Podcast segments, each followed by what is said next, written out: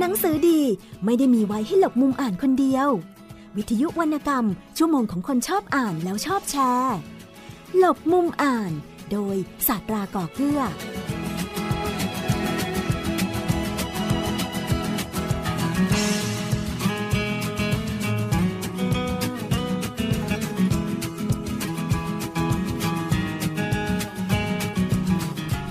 สวัสดีครับคุณผู้ฟังครับ ผมสัตรากอเกื้อกับรายการหลบมุมอ่าน กลับมาพบกับคุณผู้ฟังเป็นประจำครับ กับที่นี่วิทยุไทย PBS ออนไลน์ฟังสดๆกันได้ด้วยครับ ผ่านทางสมาร์ทโฟน ไม่ว่าจะเป็น iOS แล้วก็ Android รวมถึงสามารถติดตามรับฟังรายการของเราย้อนหลังได้ด้วยนะครับ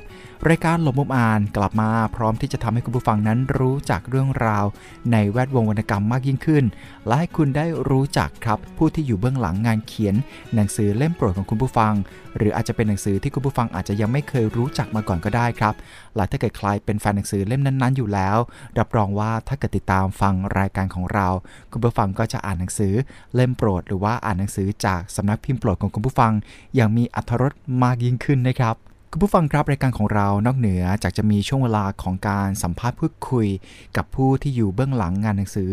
เล่มต่างๆ เหล่านั้นแล้ว เรายังมีช่วงเวลาของเพลินวรรณกรรมครับ โดยคุณสุรพงษ์เพื่อช่อที่จะมาคอยอัปเดตข่าวคราวในแวดวงวรรณกรรม ให้คุณผู้ฟังได้ติดตามรับฟังกันแบบไม่ตกเทรนเลยครับ นอกจากนี้ยังมีช่วงเวลาของการแนะนำหนังสือ แล้วก็ปิดท้ายที่วรรคทองครับที่จะนำมาฝากคุณผู้ฟัง ซึ่งคุณผู้ฟังก็สามารถมีส่วนร่วมกันได้นะครับ สามารถ inbox มาก็ได้ครับ หรือว่าฝากในหน้าจอแฟนเพจเพื่อที่จะฝากคำคมของคุณผู้ฟังที่มาจากวรรณกรรมเล่มโปรดของคุณผู้ฟังสามารถทำได้ด้วยเช่นเดียวกัน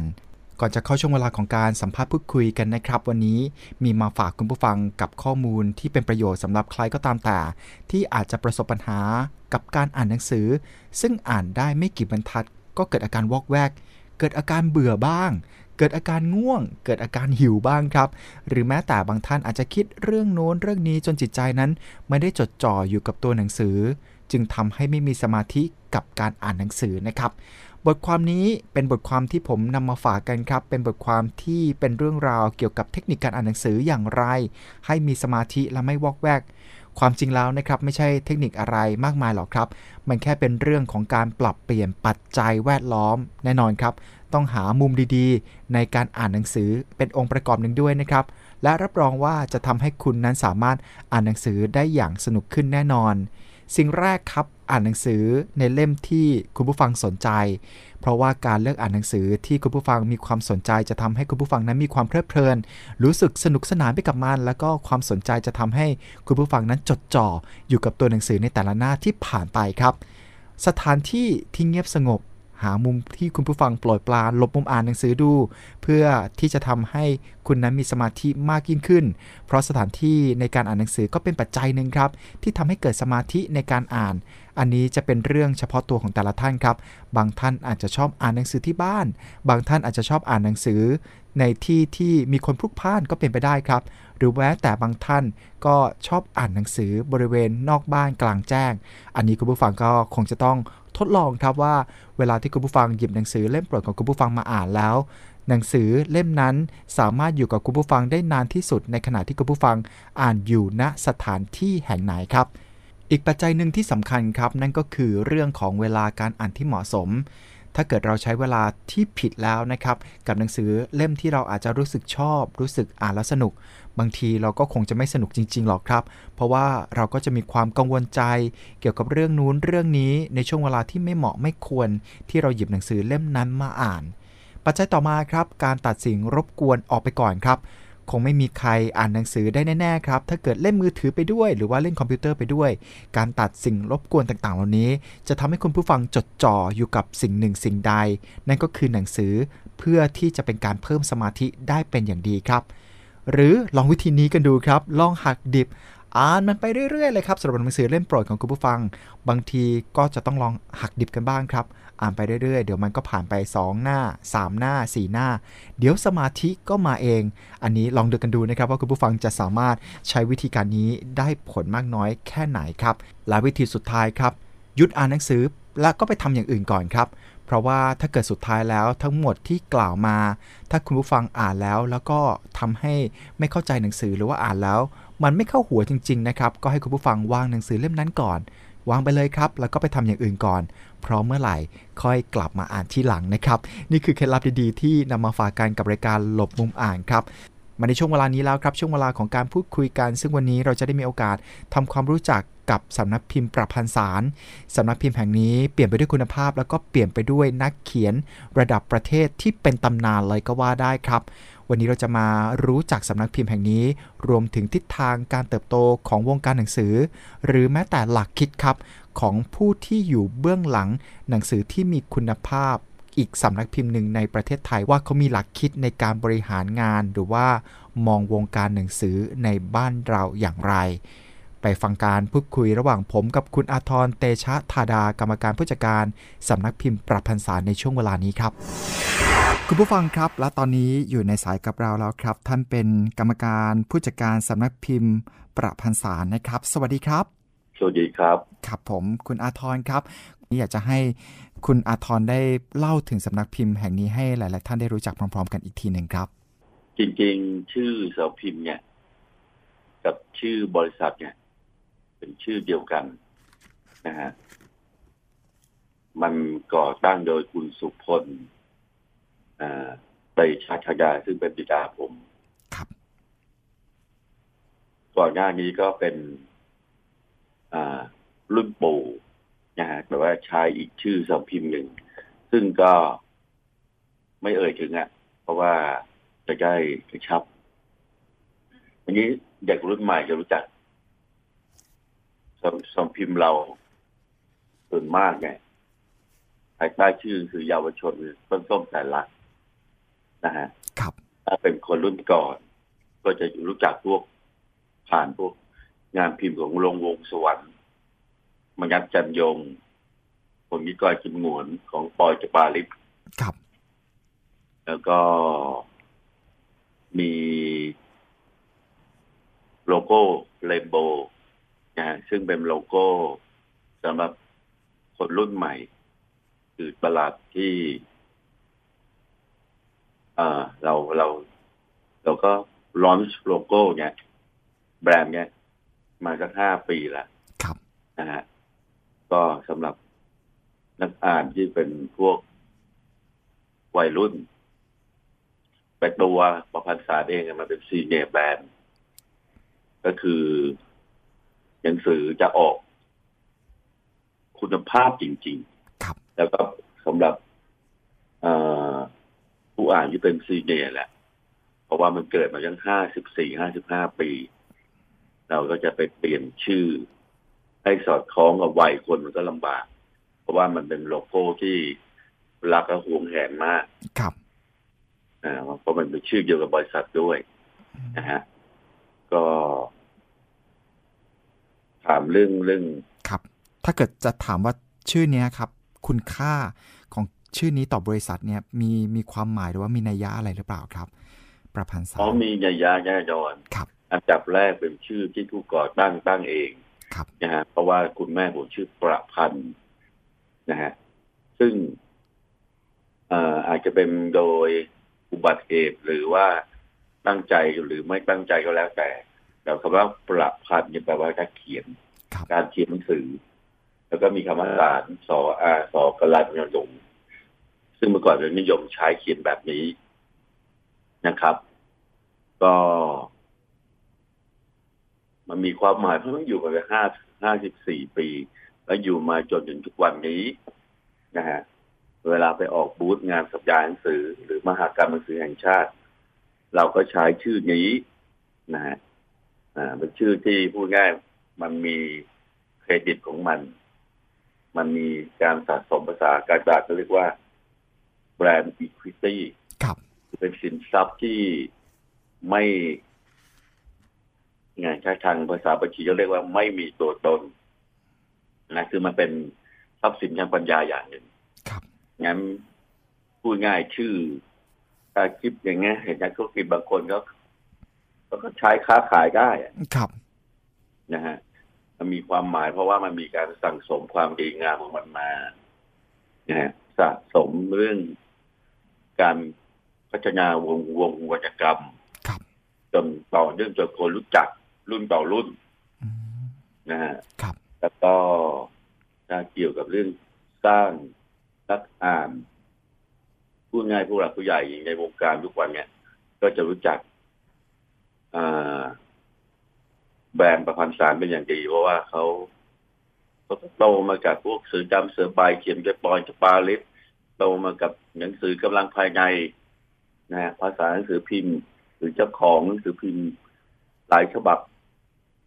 ก็เป็นเพื่อนกับคุณพ่อ แล้วก็อ่านหนังสือพิมพ์กำลังภายในของที่บ้าน อะไรเงี้ย แล้วก็มันก็มีการสืบทอด แต่ละรุ่นมันก็จะมีการเปลี่ยนแปลงของมัน ครับ อะไรที่มัน มีการพัฒนาอย่างต่อเนื่องมันย่อมมีค่าแน่นอน ครับ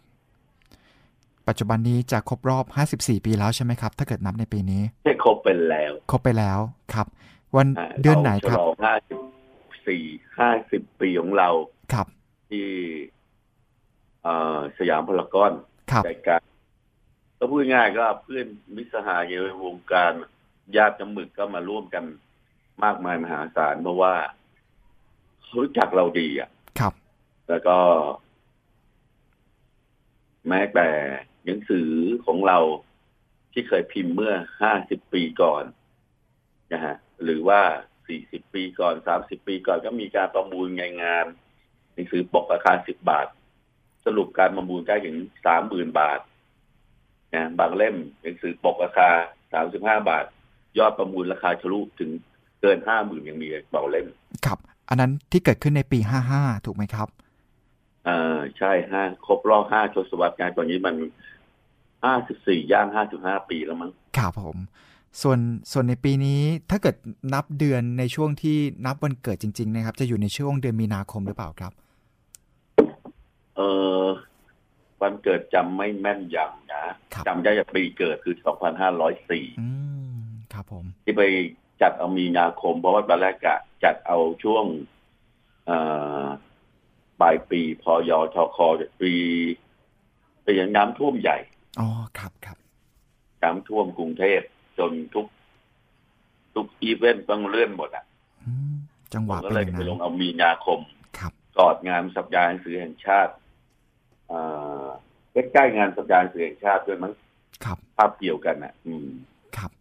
อืม ถ้าเกิดย้อนกลับไป 50 กว่าปีเนี่ยครับในยุคสมัยนั้น กับการทำธุรกิจหนังสือก็คงไม่ง่ายมากนัก แล้วก็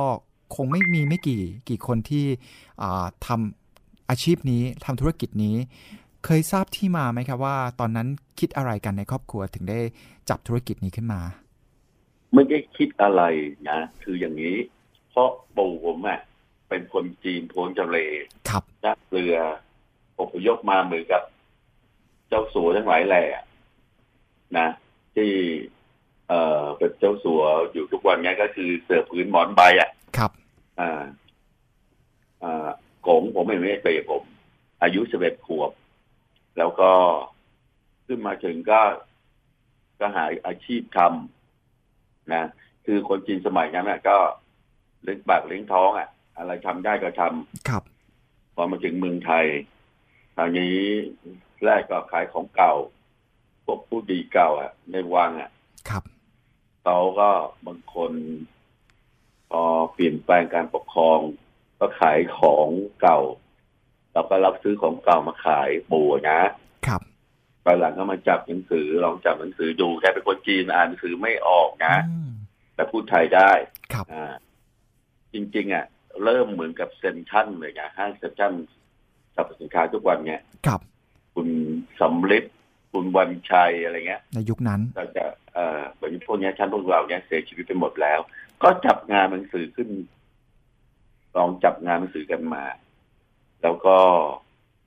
เอ่อแล้วมันก็เมื่อก่อนสื่อมันไม่มีมากมันโทรทัศน์มีแค่ช่องสี่กับเจ็ดครับ อ่าขาวดำด้วยดูแล้วก็น่าเบื่อด้วย ไม่สนุกเลย ครับ ไม่มีอินเทอร์เน็ตไม่มีเกมไม่มีอะไรทั้งสิ้น นะฮะวิทยุ FM หาฟังยากงั้นหนังสือจะเป็นแหล่งบันเทิงเพียงประการเดียวงั้นใครทำหนังสือเมื่อก่อนมัน ก็ขายดีอะ ก็ประสบความสำเร็จกันเป็น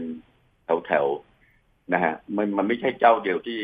ทำเซนทรันเนี่ยทุกวันนี้เขายังต้องรักษา B2H ไว้ครับเป็นหนังสือทั้งๆที่เมื่อก่อนเขาเคยมีชมอักษรแล้วเขาเลิกไปอืมนะฮะ เพราะว่าเขาถือว่าเป็นธุรกิจที่บรรพบุรุษเนี่ย ได้ตั้งตัวก่อนจะเป็นห้างสรรพสินค้า รักษาในแง่ของคุณค่าเอาไว้ใช่แต่ของเราก็กล้าพูดได้ว่าอุ้ยยอดขายยอดพิมพ์หนังสือเมื่อก่อนเนี่ยเทน้ำเทท่านะก็คือมันเป็นมันมันทำรายได้เป็นกอบเป็นกำครับธุรกิจหนังสืออะถ้าพูดแบบกับเด็กสมัยเนี้ย หรือว่าคนประกอบการสมัยเนี้ยจะพูดง่ายอิจฉาตาร้อนอะ มันเป็นธุรกิจที่ดีอะครับรวยได้อะกันอืมครับอืมก็เลยไม่ไม่น่าแปลกใจที่เป็นธุรกิจที่ทำให้มีทุกวันนี้นะครับ ของธุรกิจที่ต่อเนื่องกันมากับหลาย ๆ ที่ที่แบบใหญ่โตอย่างเซ็นทรัลเปต้น และรวมถึงของประพันธ์สารด้วยเหมือนกันนะครับ ที่ยืนหยัดมาได้จนถึงทุกวันนี้ ครับเสียได้บางคนเขาเลิกไปครับนะเพราะว่าเขาได้บางที ทำเลมันดีใช่ไหมก็เปิดร้านหนังสือ แล้วมีคนมาซื้อได้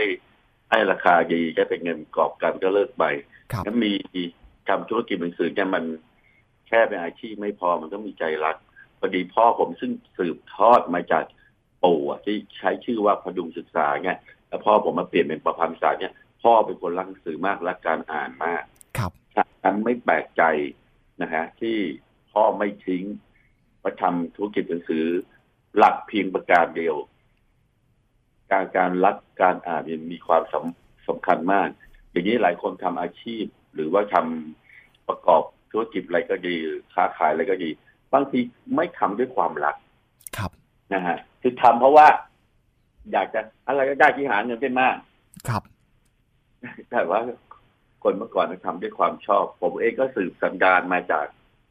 เอ่อพ่อที่เป็นคนรักการอ่าน นะครับ ก็เลยทำมันด้วยความรัก ไม่ว่าจะจนนาดาอุปสรรค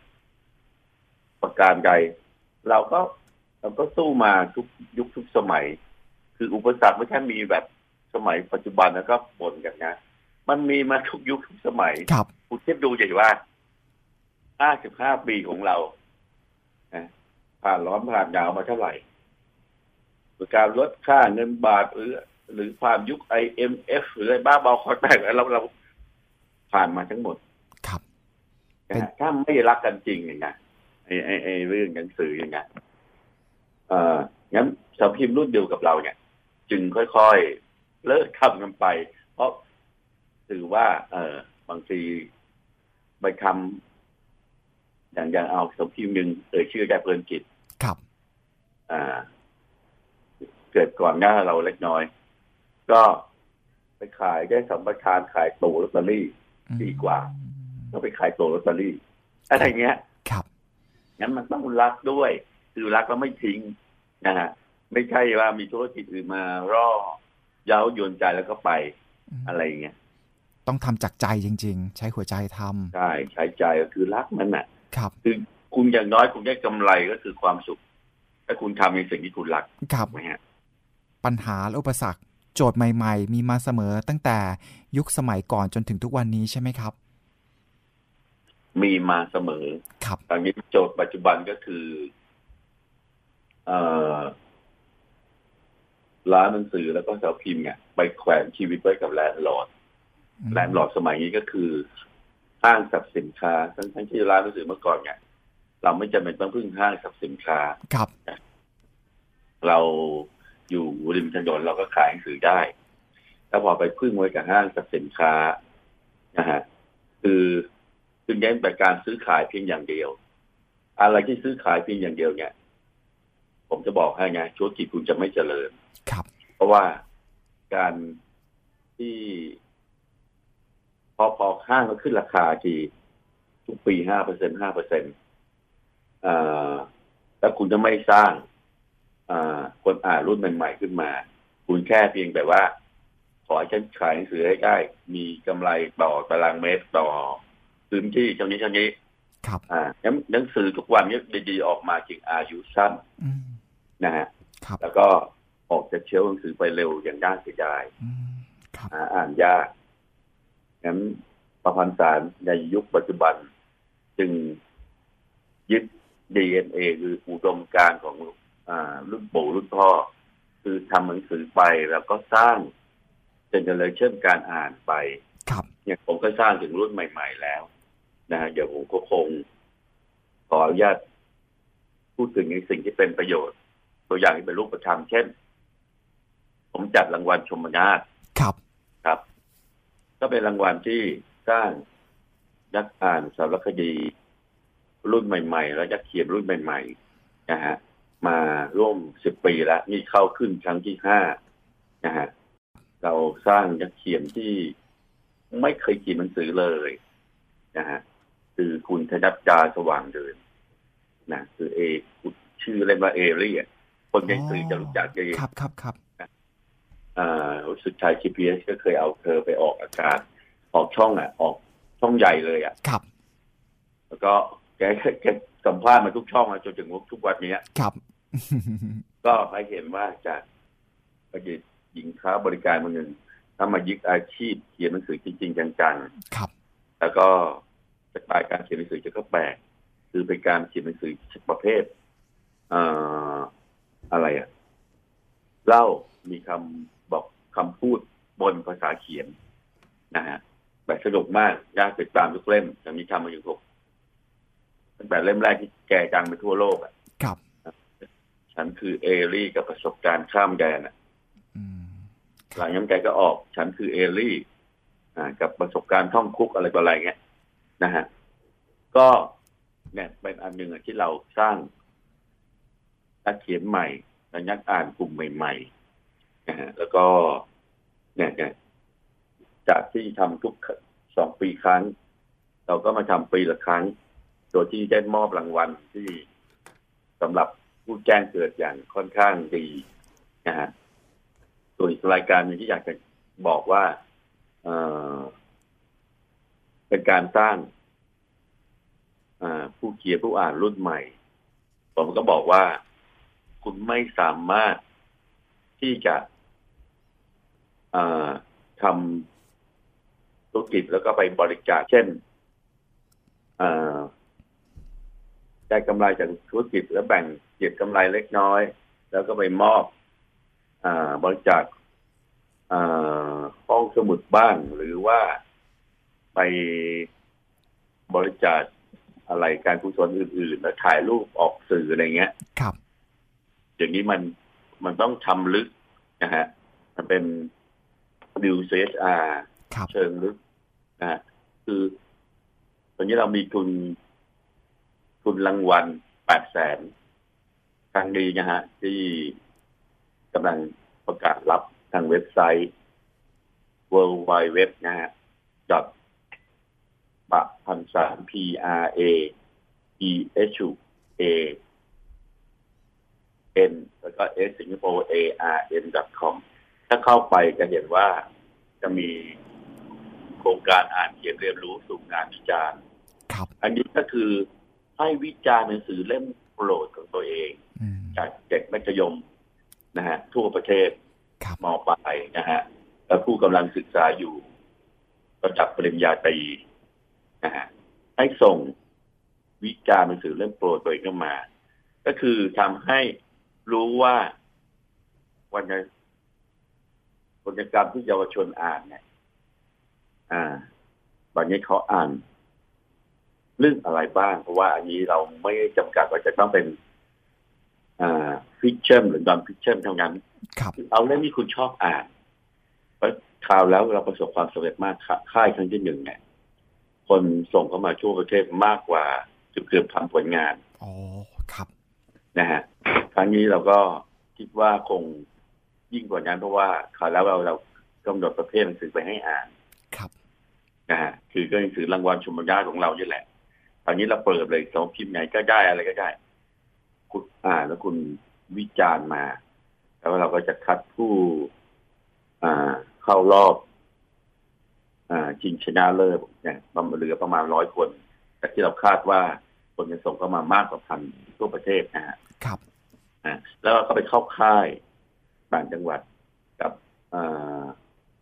คณะกรรมการรวมทั้งผู้ทรงคุณวุฒิ อาทิเช่น คุณนวรัตน์พงษ์ไพบูลย์ครับนะฮะคุณชมัยพรแสงกระจ่างนี่ก็ศิลปินแห่งชาติครับนะฮะแล้วก็มี อ่าคุณมีก็มีอดีตรัฐมนตรีช่วยกระทรวงศึกษาธิการตอนนี้เป็นประธานอะไรเงี้ยดูแลวิทยาลัยชุมชน คุณสิริกรมณีลินนะฮะก็คือจะมีนักเขียนนักวิจารณ์จาก ทุกสมาคมสมาคมนักเขียนสมาคมภาษาหนังสือ สมาคมล่ามนักแปลเราผัดกันมาเพื่อเทรนเด็กให้อ่านหนังสือให้แตกนะฮะแล้วก็แล้วก็มอบรางวัลใหญ่ค่ายนะฮะอันนี้คือส่วนหนึ่งของการประกอบการ ซึ่งคุณจะต้องสร้างคนอ่านใหม่ๆเข้าไปด้วยครับชื่อคุณถึงจะฝังเข้าไปในความทรงจำของเยาวชนนะคือ การทำให้สังคมไม่ใช่แค่จะบริจาคแต่คุณต้องทำมันเป็นกิจกรรม และเป็นส่วนหนึ่งของธุรกิจของคุณอย่างแท้จริงครับนะฮะมันก็เหมือนกับว่า คุณทำอาชีพไป คุณหากินไป คุณก็ต้องสร้าง วัฒนธรรมการอ่านหรือว่าทำให้เค้กการอ่านเนี่ยมันใหญ่ขึ้นใหญ่ขึ้นไปด้วย ครับ เหมือนกับคุณไปตัดต้นไม้อย่างเงี้ยใช่ไหมคุณก็ต้องปลูกต้นไม้ชดเชยทดแทนครับใช่ไหมก็เกิดว่าทุกคนมาในอุตสาหกรรมหนังสือ แล้วทุกคนก็เอาแต่ปัดปูนจะค้าขายอย่างเดียว ครับ คุณไม่ข้างคนอ่านเลยถ้าถึงเวลาใครจะซื้อใครจะอ่านมีเดียมาแย่งคนอ่านไปครับ หรือว่าสื่อประเภทอื่นมาแย่งคนอ่านไป ผมว่าเราไม่กลับมาดูตัวเรากันเอง ว่าระหว่างเราทำงานไปเราได้สร้างคนอ่าน เพิ่มขึ้นรุ่นใหม่ ๆ หรือว่าใช้ทำการอ่านใหม่ๆ เกิดขึ้นไหมอะไรเงี้ยครับอันนี้หัวใจเลยอ๋อใช่ใช่เป็นมุมมองที่ถูกต้องมากๆ เป็นสัจธรรมมาก ๆ เลยนะครับ มุมมองนี้ครับ จริง ๆ แล้วถ้าเกิดรูปแบบเนี้ยมีการคิดในทุก ๆสำนักพิมพ์ ก็น่าจะเป็นฐานที่ดีในการที่จะสร้างวัฒนธรรมการอ่านได้ค่อนข้างมีพลังทีเดียวนะครับสำหรับแนวคิดนี้ เคยมีการร่วมพูดคุยกันในกลุ่มของสำนักพิมพ์ด้วยกันไหมครับ เกี่ยวกับแนวคิดนี้ที่น่าจะปฏิบัติร่วมกันอ๋อเราก็มีการพูดคุย เฉพาะกลุ่มที่เห็นด้วยกับเราครับนะฮะเพราะสาพิมพ์จริงๆจะเป็นสมาชิกอ่าสมาคมผู้จัดพิมพ์มีถึงห้าร้อยกว่าสาพิมพ์นะฮะแบบ ห้าร้อยกว่านี้ก็ผลิตบ้างไม่ผลิตบ้าง คือบางคนพิมพ์เล่มเดียวก็มาสมัครสมาชิกก็มีครับ แต่ เออผมอยากบอกว่ากลุ่มที่ผมคุยด้วยเนี่ยเป็นพวกที่ทำธุรกิจสองพิมพ์มาอย่างน้อยยี่สิบปีขึ้น ครับ แล้วก็ก็คือส่วนมากจะอย่างน้อยก็รุ่นที่สองของผมนี่รุ่นที่สามจะขึ้นรุ่นที่สี่ละครับ ของของการทำเสาพิมพ์ก็จะบอกเลยว่าไม่ได้เลยนะ ถ้าเราตัดต้นไม้แล้วเอาแต่ต้นไม้ไปใช้ประโยชน์ทำเฟอร์นิเจอร์แล้วคุณไม่ให้ปลูกไม้ทดแทนเนี่ยมันธุรกิจมันก็จะไม่ยืดยาวถึงรุ่นต่อไปนะฮะเราเราจะต้องเราก็ประชุมกันซีเรียสนะคิดถึงหลากหลายรูปแบบโครงการ อ่า ตามความถนัดของแต่ละสพิมพ์ที่จะทำกิจกรรมทางสังคมนะฮะเพื่ออสร้างกลุ่มนักอ่านในแนวทางของของตนยกตัวอย่างเช่นสพิมพ์สุขภาพใจ เขาถนัดแนวธรรมะ ครับเขาก็เขาก็จะมีทัวร์ส่วนโมกนะพาไปดูลงมาหอศพทางวิญญาณใช่ไหมฮะครับท่านพุทธทาสชยาครับนะฮะแล้วก็ ไปดูบ้านเกิดที่ภูมิเรียนของท่านอาจารย์พุทธทาสอะไรเงี้ยนะฮะเพื่อสร้างแรงบันดาลใจแล้วก็คือคืออ่านหนังสือแล้วตามรอยเรียกว่าเกินตามรอยอ่าพระนักเขียนชื่อ ชื่อดังเลยเอกูองค์หนึ่งของเมืองไทยคือท่านพุทธทาสพิคุครับอันนี้ก็เป็นกิจกรรมที่ในกลุ่ม ก็ทำกันตามถนัด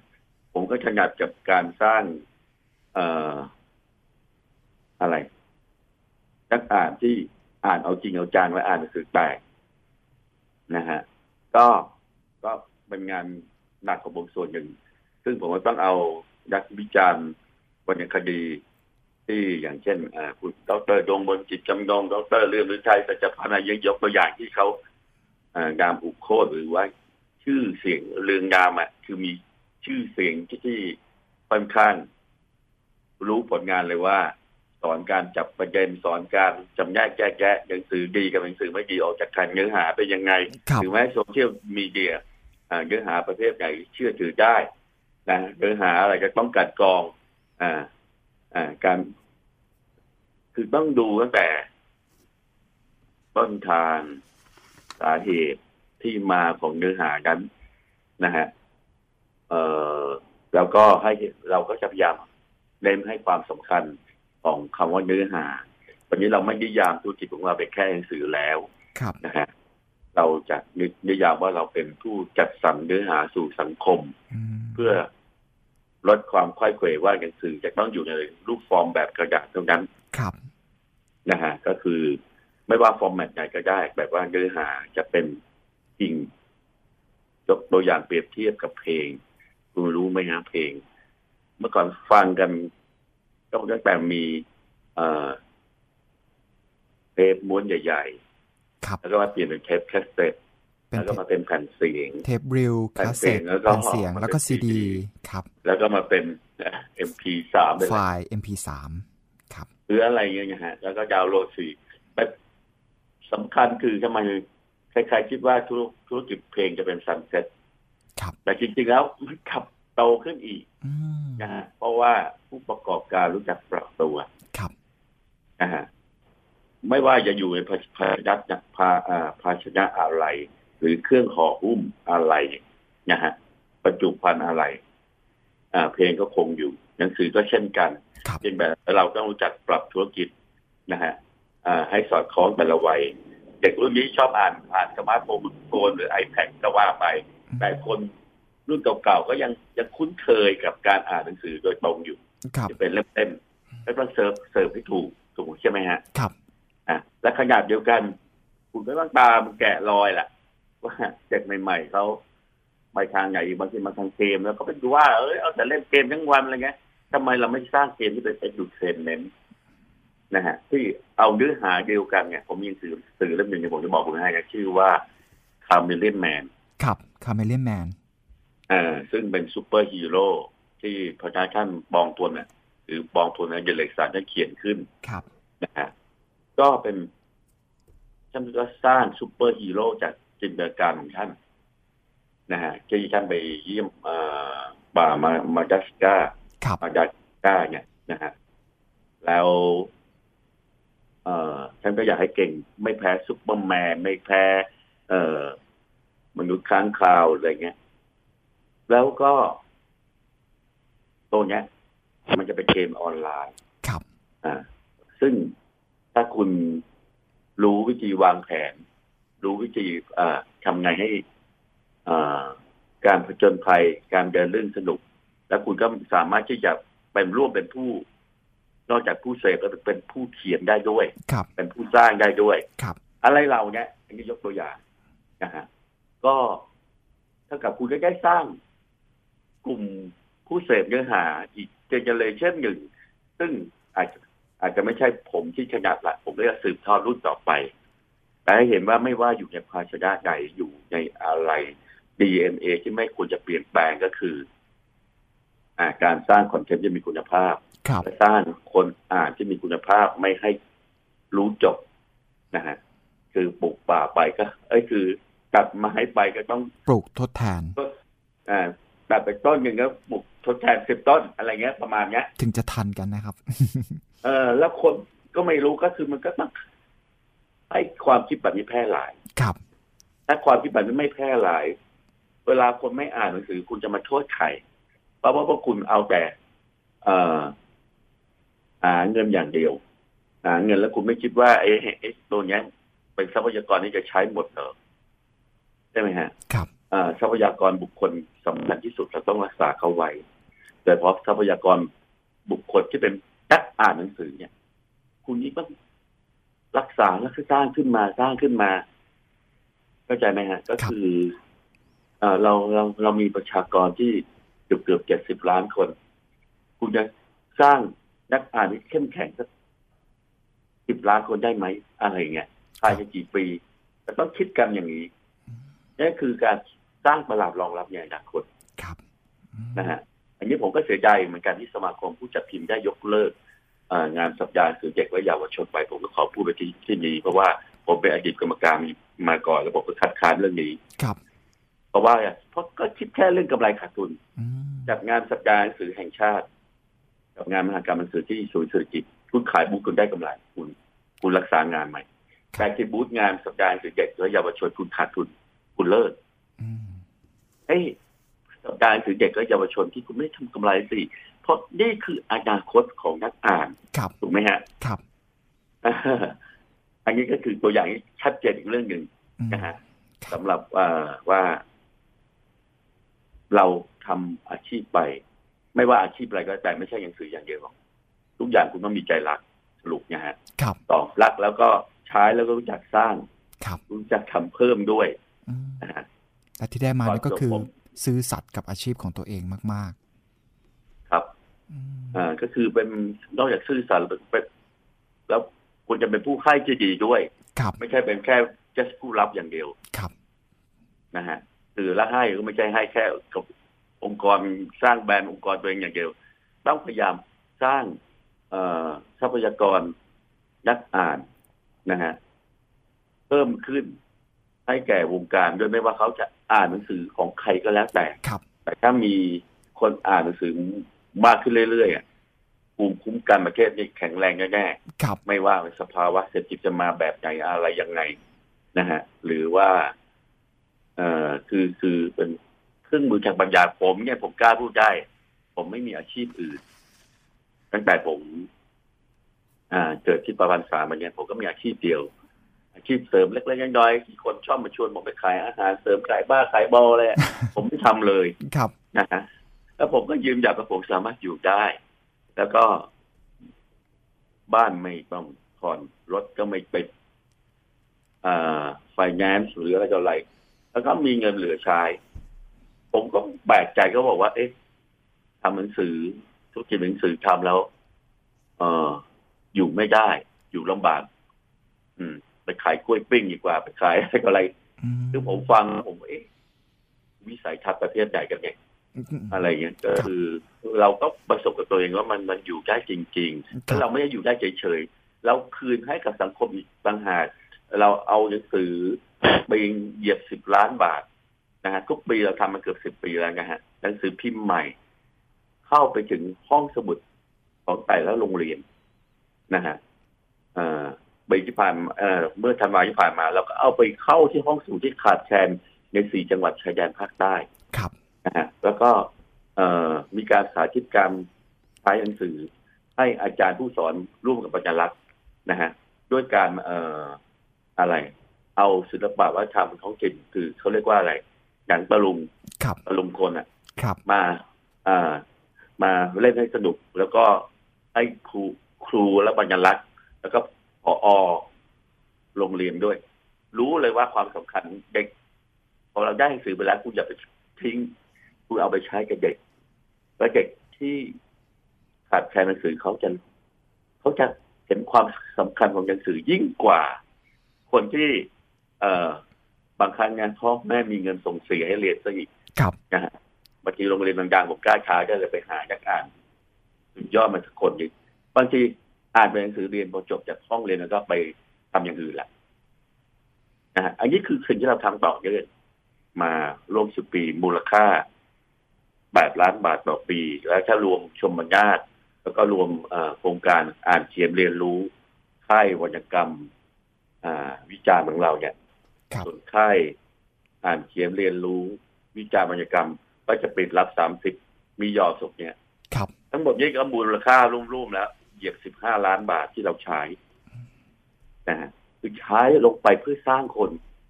ไม่ใช่อันนี้ไม่ได้กำไรหรือประโยชน์พวกผลทางธุรกิจเลยนะแต่เราได้คนอ่านขึ้นมาได้คนที่รักแบรนด์ประพันธ์ศาสตร์ขึ้นมาแล้วเติบโตมาเขาก็จะจำแบรนด์นี้ได้ ว่า เออเขาเขาก็จะอุ่นดุนหนังสือเล่มอื่นๆของเราอะอ่าฮะ แล้วก็เออ ผมก็เชื่อว่า ผมไม่ได้ทำคุณให้แก่คือบริษัทเราไม่ได้ทำคุณให้แก่บริษัทเราเท่านั้น ครับ เราได้ทำให้กับอุตสาหกรรมหนังสือโดยรวม แล้วก็สร้างภูมิคุ้มกันทางปัญญาให้แก่เยาวชนเด็กและเยาวชนของบ้านเมืองนี้ด้วย ครับครับไม่ว่าการปกครองจะเป็นรูปแบบใดครับ เด็กก็ฉลาดก็ดีกว่า เด็กโง่ถูกไหมฮะครับ เพราะว่าในต่างประเทศเองก็ให้ความสำคัญกับเรื่องนี้มาก ๆ จริง ๆ อย่างแม้แต่ในประเทศจีนก็ตามแต่ ก็ได้ให้ความสำคัญไม่ว่าจะเป็นวิชาเกี่ยวกับนักเขียนวิชาเกี่ยวกับการทำหนังสือเขาก็จริงจังแต่ว่าบ้านเราเนี่ยก็ยังไม่เริ่มต้น แต่ว่าสิ่งนี้น่าจะเป็นรูปธรรมได้รวดเร็วที่สุดนะครับ เท่าที่สำนักพิมพ์แห่งหนึ่งจะสามารถทำได้ ก็ต้องขออวยพรให้ประสบความสำเร็จเรื่อย ๆ แล้วก็มีโปรเจกต์ใหม่ ๆ นะครับ เพื่อที่จะปลูกต้นไม้ หลาย ๆ ต้นนะครับในเวลาเดียวกัน แล้วก็ต้นไม้นั้นก็ผลิดอกออกผล ให้เราได้เห็นประเทศชาติบ้านเมืองก้าวไปสู่ทิศทางที่ดีขึ้นต่อ ๆ ไปด้วยนะครับ ก็ยินดีครับผมผมให้ข้อมูลเพียงพออย่างครับ ครับผม ยังไงก็ตามแต่นะครับกลับขอบพระคุณมาก ๆ เลยนะครับ ที่สละเวลามาพูดคุยแล้วก็ได้ให้มุมมองทัศนคติที่ดีมาก ๆ ในด้านของผู้ที่อยู่เบื้องหลังงานหนังสือดิมดีนะครับ วันนี้กลับขอบพระคุณมาก ๆ ครับ ก็ขอบคุณรายการดีๆ อย่าง วิทยุ TPBS ด้วย ก็ขอให้เป็นสื่อของขวัญใจของประชาชนไปยาวนานที่สุดนะฮะครับ ก็ขอแสดงความยินดีกับสื่อคุณภาพด้วยครับ ครับผมกลับขอบพระคุณอีกครั้งครับ สวัสดีครับ สวัสดีครับ คงไม่มีอะไรจะยั่งยืนสำหรับวงการหนังสือในบ้านเราเท่ากับการสร้างนักอ่านหน้าใหม่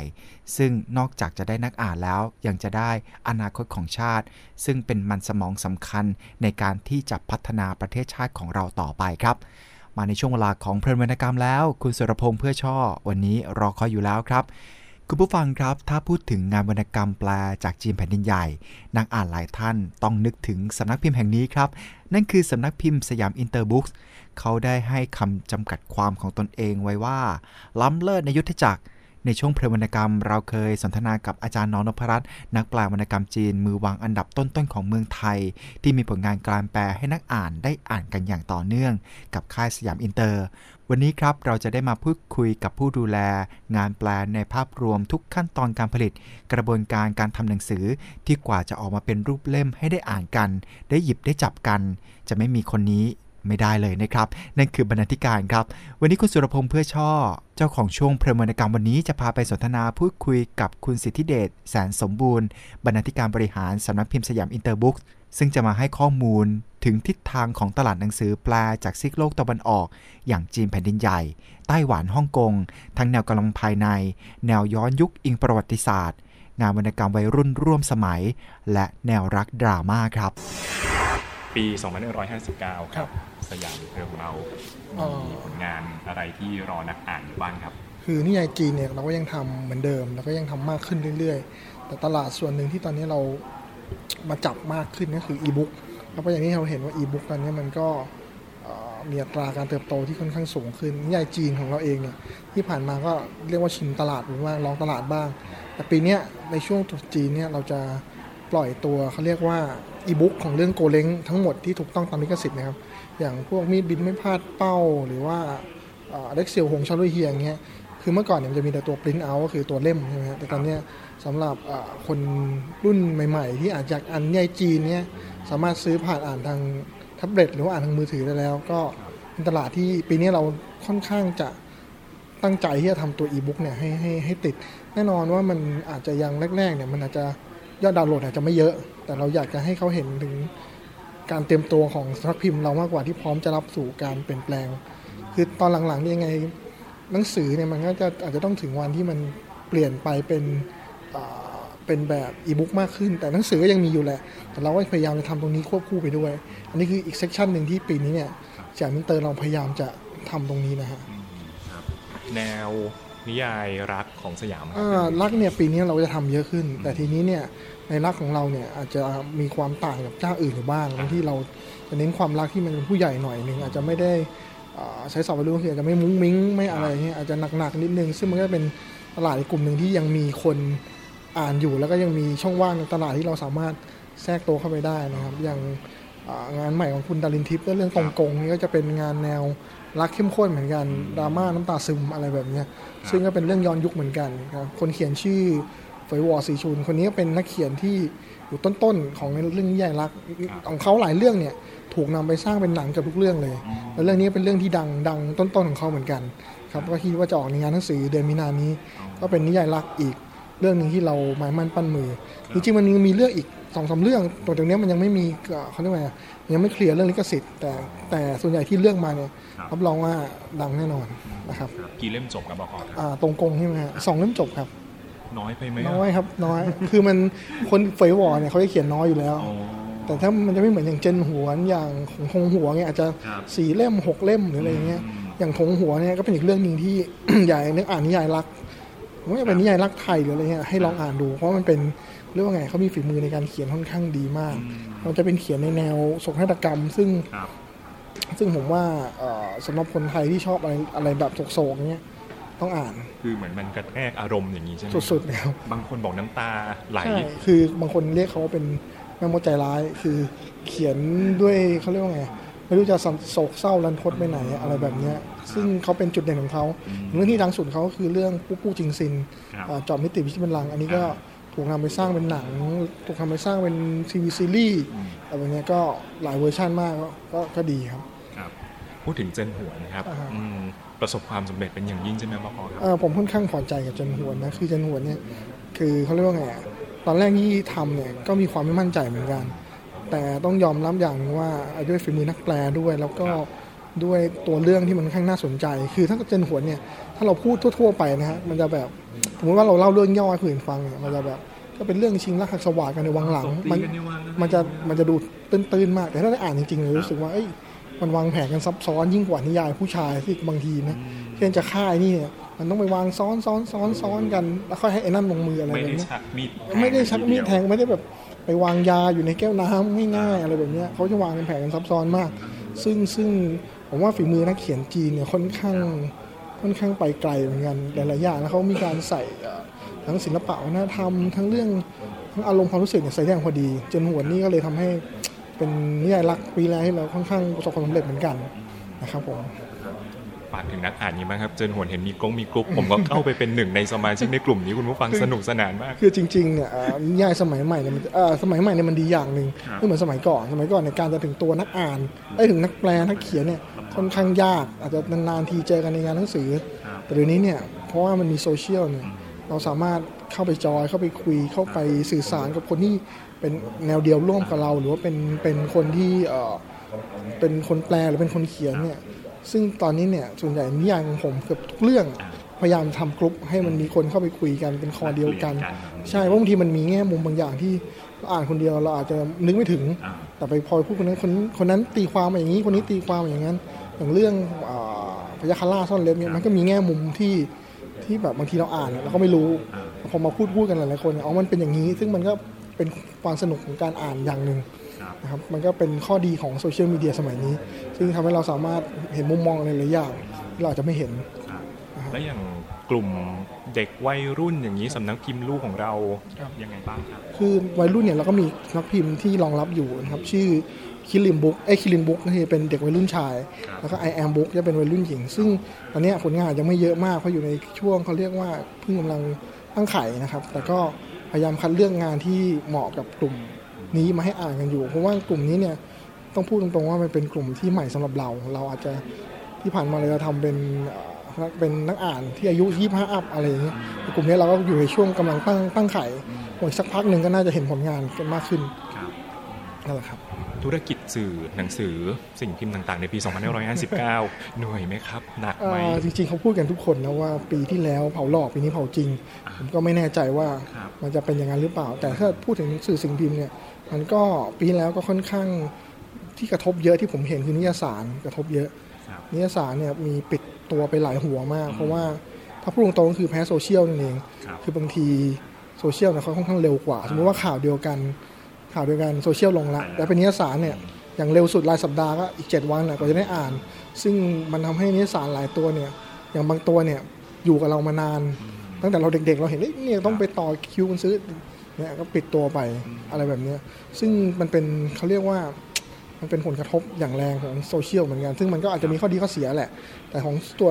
นวนิยายหรือพ็อกเก็ตบุ๊กเนี่ยอาจจะยังกระทบไม่มาก เพราะว่ายังไงมันก็ content มันก็ต้องอ่านหนังสืออยู่ดีนั่นแหละฮะ แต่ก็ปีนี้ก็ต้องดูกันว่าจะมีกระทบมากไหม ก็ต้องพูดยากเหมือนกันครับหวังว่าจะไม่ไม่กระทบกับปีแล้วครับครับผมอ่าสุดท้ายฝากถึงแฟนๆนักอ่านของสำนักพิมพ์เชิญเลยครับ ก็อยากจะบอกว่าปีนี้แจมินตะบุ๊กก็ยังมีงานนิยายจีนดีๆ ที่ เอ่อเขาเรียกว่าไงอย่างที่คุณนอพูดก็คือเรามีกวนน้ำชา ซึ่งกวนน้ำชาเนี่ยทุกครั้งที่คุยกันเนี่ยก็จะมีนิยายดีๆโผล่มาให้เราอ่านกันทุกครั้ง ซึ่งอย่างเอ่อที่ผ่านมาก็อย่างบันทึกเอ่ออย่างฐานรับหลังคาโลก อย่างพยัคฆราชซ่อนเล็บ หรืออย่างอะไรหลาย ๆ เรื่องเนี่ยอะไรแบบเนี้ยก็คือมันก็เกิดมาจากกลุ่มนี้คุยกันเขาอ่านมาอย่างคุณก่อสั่งอ่านมาก็มาแนะนำว่าเรื่องเนี้ยน่าจะซื้อนะ ซึ่งปีเนี้ยมีนิยายที่คุณก่อสั่งแนะนำในหลายเรื่องเหมือนกันนะครับ ก็คิดว่าน่าจะถูกใจคนอ่าน ครับครับยังเลือดล้ำยุทธจักรอยู่มันเป็นเบอร์หนึ่งนะครับ ก็พยายามรักษาเบอร์หนึ่งแล้วกันครับครับโอเคขอบคุณบรรณาธิการนะครับขอณครับสำนักพิมพ์สยามอินเตอร์บุ๊กมีสำนักพิมพ์ลูกที่แยกออกไปตามแนวทางของหนังสือแปลที่ตอบสนองความต้องการของนักอ่านที่แตกต่างกันครับ สยามอินเตอร์บุ๊กดูแลวรรณกรรมแปลจีนแผ่นดินใหญ่ และใกล้เคียง ที่ตอบโจทย์คนทำงานและวัยผู้ใหญ่คิรินบุ๊กดูแลผลงานวรรณกรรมแปล แนวอ่านง่ายเบาสมองแฟนตาซี I am Book ดูแลงานแปลจากประเทศญี่ปุ่น และสยามคอมิกไลท์เป็นงานหนังสือ แนวการ์ตูนเน้นกลุ่มผู้อ่านที่เป็นเด็กและเยาวชน ถือว่าตอบโจทย์ความต้องการของนักอ่าน กับงานแปลหนังสือในซีกโลกตะวันออกอย่างครบถ้วน และในงานสัปดาห์หนังสือแห่งชาติปลายเดือนนี้สำนักพิมพ์สยามอินเตอร์บุ๊กเตรียมเปิดตัวงานแปลเรื่องเยี่ยมที่ได้รับ เสียงตอบรับจากนักอ่านชาวจีนอย่างเรื่องตงกง และเรื่องเทพบุตรเดินดิน หนังสือที่ให้คำจำกัดความเฉพาะแนวยาก เพราะมีส่วนผสมหลากหลายแนวทั้งแอคชั่น สืบสวนสอบสวนผสมดราม่าแบบเข้มข้น รับประกันว่าวางไม่ลงทีเดียวครับ วันนี้ขอบคุณคุณสุรพงษ์เพื่อช่อกับช่วงเวลาของเพลินวรรณกรรมด้วยนะครับ หมดเวลาแล้วครับกับรายการหลบมุมอ่าน วันนี้ผมสัตราก่อเกื้อ ขอบพระคุณสำหรับการติดตามรับฟัง ลาคุณผู้ฟังไปแล้ว สวัสดีครับ ติดตามฟังรายการหลบมุมอ่าน ได้ทุกวันอาทิตย์ 17นาฬิกา10 นาทีถึง 18นาฬิกาทางวิทยุไทย PBS ออนไลน์ www.thaipbsonline.net และแอปพลิเคชัน Thai PBS